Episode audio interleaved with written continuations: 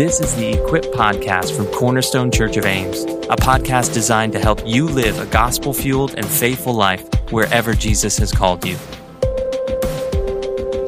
Welcome again to the Equip Podcast from Cornerstone Church. My name is Mark Vance. I'm a lead pastor here at Cornerstone, and today I want to talk briefly about Israel.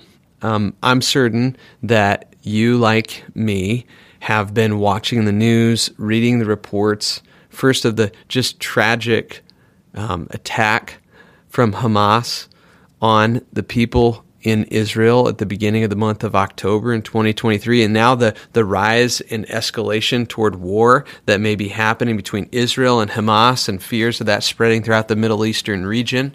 There's so much that is in the news and on our hearts, and I get asked a lot of questions about this in particular because obviously the kind of geographical location for a lot of the Bible that we read is set against the backdrop of Israel, a chosen people of God. And people ask me, Mark, what does this war have to do right now with Israel? Does this relate to the end times? How do you see all of this? And so, what I want to say at the outset is, I think the viewpoints that I'm going to express here, I'm going to try to explain briefly through kind of three lenses. First, I'm going to try to explain how should we be thinking as Christians right now in light of the biblical data around the end times. Does a war or escalation of wars happening in Israel have anything to do with the times of the end? Secondly, I want to talk about how we should think about just war in general as Christians. How do we approach something as difficult as this war? Is it justified? What should be happening there? I've got a few ways to, for how to think on the end times and how to war. But I really want us to talk about how to pray. Um, at the end of this. That no matter how we think about these things, there's a certain posture of prayer that I think all of us should be in at times like this. And my hope is that all of this helps to root us in Scripture and helps to give us an anchor of truth in times of tumult. And so, first, let's talk a little bit about how we should think about this in light of the biblical teaching on the end times or the doctrine of eschatology as theologians would refer to it. And in this, there's two major factors that are going to relate to how you see this. One is how you think of Israel, like the nation state of Israel, in relationship to the end times prophecies in the scripture. And then the second one is how you see the doctrine of imminence, or if Jesus could return at any time, or if there are signs of the times that we're to be looking toward. So, what I first want to say is in both of those questions, first, how you see Israel, and second, how you see imminence, there is broad variation inside the Christian church. Christians, particularly Protestant Christians, Bible believing evangelical Christians, have a deep level of agreement about what the Bible teaches about the times of the end. In the most important categories, okay, every Christian everywhere agrees that what we are looking for at the end times are some beautiful, wonderful truths that Christ will bodily return from heaven, that we should be longing for the return of Christ, that should motivate us to holiness, that no one knows the exact timing of when Jesus will be coming again but that the end result of the coming of Christ will be glory for God's people and judgment on God's enemies. All Christians everywhere agree to those things, and frankly, those are the most important factors when we think about the end times. But in this particular matter, what does the nation state of Israel have to do with the end times? And in particular, is the return of Christ imminent? Like, could it happen at any moment with no other signs? There is actually a ton of disagreement here, and all of us need Romans chapter 14 to guard our hearts and our thinking, which says that each of us is going to stand before our own master, the Lord Jesus Christ. So we should be careful not to judge our brothers and sisters in these matters um, too strictly. There's a way for you to be a good Bible believing Christian and see how the nation state of Israel works differently than others. But broadly speaking, I'm going to describe how people think about this. The major um, kind of loud voice that you're going to see if you turn on, you know, cable Christian TV is a loud voice talking about how what is happening in Israel right now is a fulfillment of end times prophecies connected to the nation state of Israel. These these voices are largely representative of a theological school called dispensationalism and or dispensational theology. A dispensational approach to the end times and to Israel sees the promises that God made to the nation state of Israel, to the people of Israel, to Abraham's descendants, as fulfilled in in looking forward to a real return to a real physical land of Israel that God promised Abraham, you're going to live in this area and I'm going to give this area to your descendants. And therefore, many in this tribe of kind of dispensational theology would see, for instance, the establishment of the Jewish national state post World War II as specifically connected to pieces of fulfillment to the, of the promises that God gave to Abraham. They see a connection between the nation of Israel and end times prophecy. All right. And in particular, that means that this crew, many of them are often a little bit more given to what you might call newspaper exegesis, where you're looking not just at the text of Scripture, but you're looking at the signs of the times in the newspaper to tell you what God is up to in the world and whether something is going to be happening at the times of the end. They have a very literal reading of certain prophetic passages in the Old Testament, and they're looking at the nations of the world right now and asking, how is this going to be filled here or there? That's one way to see Israel. I would say, I think this is the loudest, perhaps, in cable news. It's perhaps the loudest on end times uh, broadcast. It tends to be the loudest voice in certain very prophetic um, elements of the Christian church, but to be frank with you, I don't actually think it's the majority opinion in the uh, broader evangelical church in North America, and it's certainly not the majority opinion uh, more broadly across the world. What would be more common? Well, there's a, two other views for how you see Israel in relationship to the end times that I'll touch on briefly. One that is probably a little bit less common but it is out there is what we would call replacement theology. And replacement theology says uh, god was working with the nation of israel the descendants of abraham but that actually as jesus comes to the earth there's a very clear way in which israel rejects the messiah they, they, they say, no, we're not going to submit to God's law. And so God moves beyond the Jewish people to the Gentile people. And the new work of God in this age is not to work with the nation state of Israel, but to work with a multinational entity called the church, that the church has replaced Israel in the program of God. Um, that's probably not the most common view. The most common view, you can see this in many aspects of covenant theology, or I, my favorite book on this, frankly, is a book called Kingdom Through Covenant, which is a biblical theological understanding of the covenants. Um, that's written by Peter Gentry and Stephen Wellum. They're offering kind of a via media, like a middle ground between dispensational and covenant theology. And in their book, what they're going to describe is that God has made promises to Israel as a nation, and that and there are particularly land promises connected to that, but that those promises are largely fulfilled in the full and surprising fulfillment of God through a new covenant where his land promises he doesn't go back on them, but he expands them even further, both in their scope and in their audience. That God says to the the people who are Gentiles, once those of us who were not called God's people, to use the language of first uh, Peter have been called God's people, that we're a holy nation, a royal priesthood, a people of his own possession, and that we're going to be inheriting not just a sliver of the land of Israel, but if you look at the end of Revelation chapter 21, the glory of God is going to come down from heaven. The people of God inherit the entirety of the earth.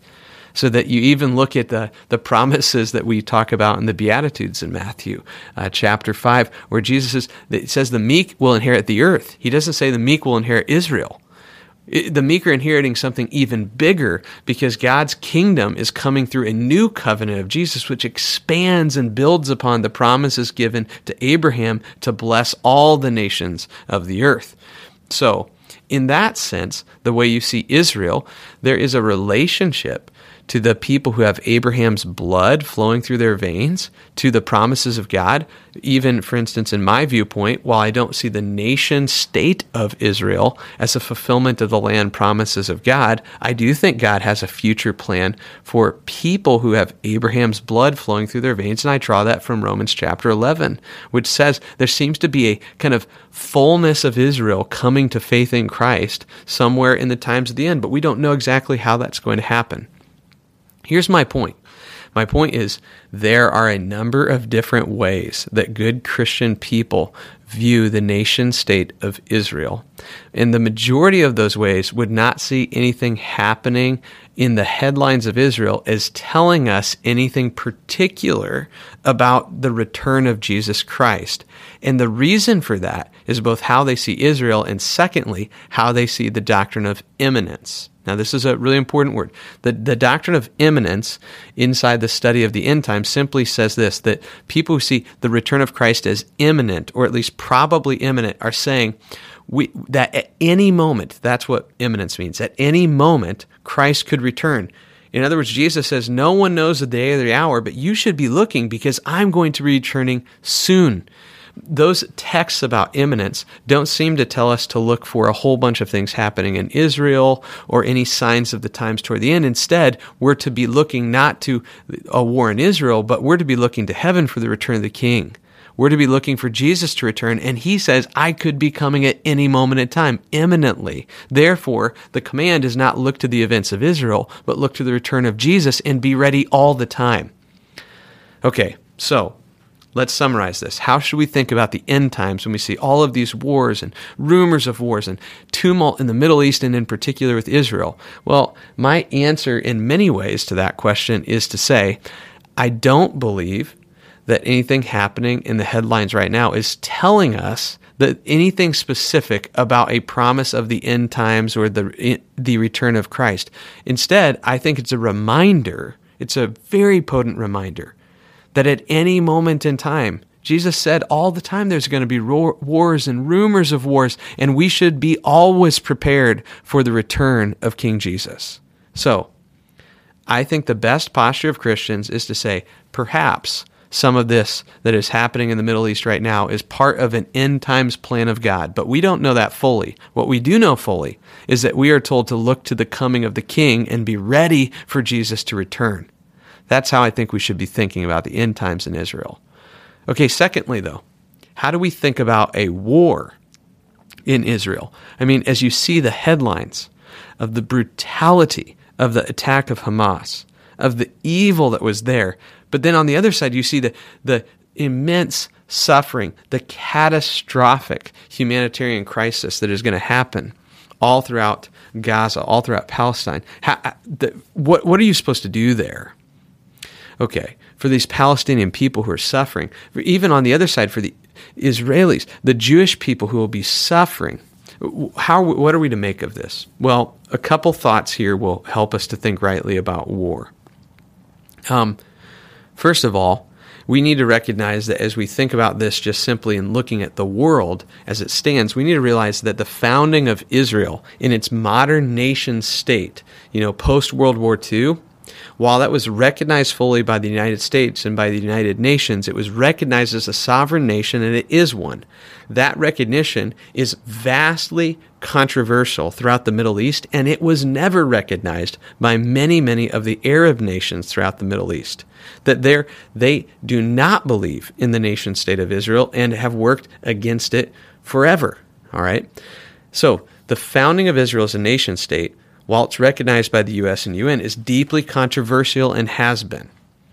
But recognizing that Israel does exist as a sovereign nation, sovereign nations, Christians have taught for a long time through the just war theory and others that actually sovereign nations have a right to self defense against enemy attack, and in particular against terrorism. And so let's be very, very frank here. Every Christian, everywhere, should easily and immediately be able to condemn the attacks of Hamas as evil and from the pit of hell.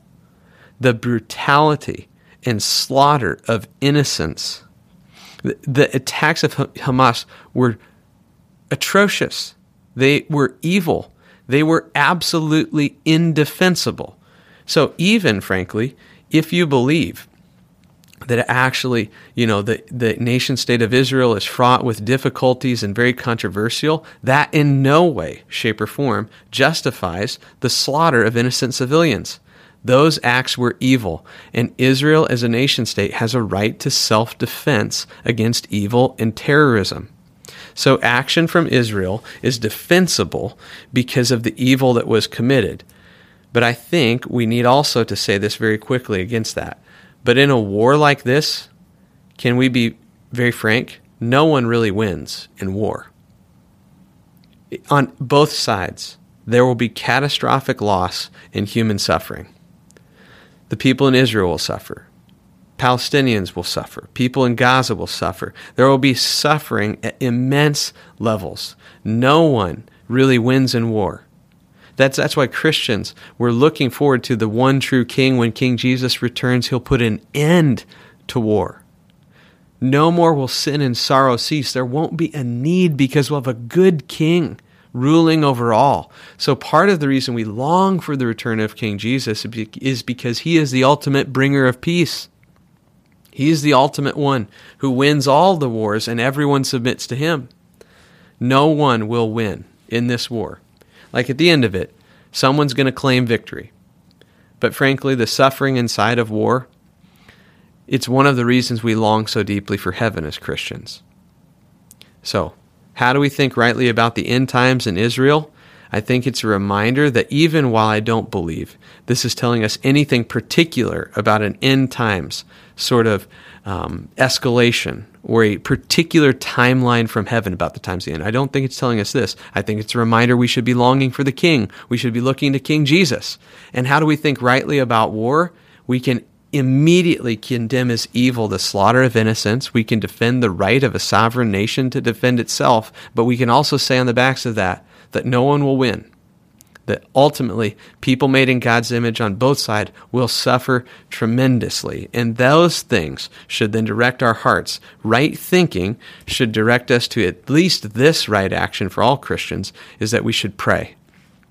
Recently, the, the Southern Baptist Convention put out a kind of resource to help people to pray in during this Middle East conflict, and they gave five paths of prayer with five pieces of scripture, and I thought they were so good. These have been kind of in my mind as I'm praying.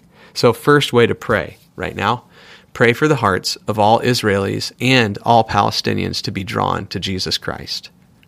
John 14, 6, Jesus told the people, I am the way, the truth, and the life. No one comes to the Father except through me. So we pray, God, let Israelis and Palestinians go to the one who is the way, the truth, and the life. Let them turn to Jesus Christ. Secondly, we should pray for government authorities to act in honorable ways that put back evil and lift up good. Romans 13, verses 1 to 3 says, Let everyone submit to the governing authorities because there's no authority except from God. The authorities that exist are instituted by God. So then the one who resists the authority is opposing God's command. Those who oppose God will bring judgment on themselves, for rulers are not a terror to good conduct, but to bad. Do you want to be unafraid of one in authority?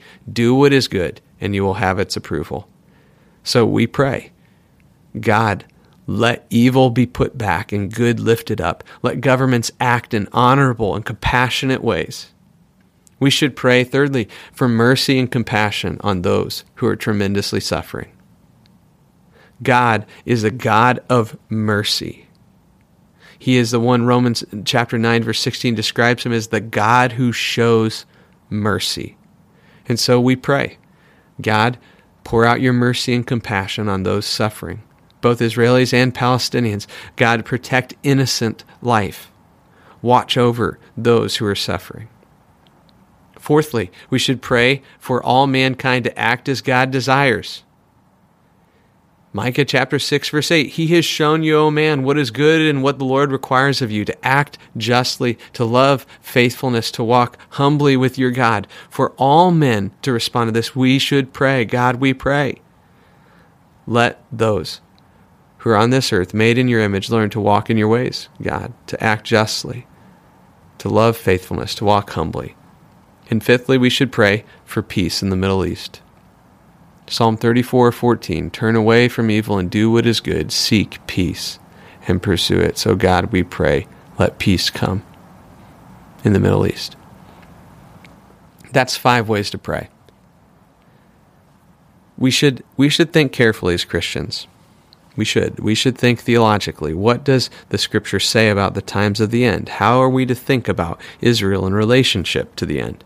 We should think carefully about what war looks like and what is just and what is justified and what is not. But at the end of it all, rather than just having a debate about what to do. This isn't just some sort of issue out there in the thinking realm. There are real people who are really made in God's image, who are really suffering. And so, all Christians everywhere, whenever we see the wars and rumors of wars in this world, we should long for the return of King Jesus and we should pray for his kingdom to come, for his will to be done on earth the way that it is in heaven. And so, even today, my hope is that this simple podcast would prompt you to pray for the Middle East and to ask God to work even in this time of severe crisis and war.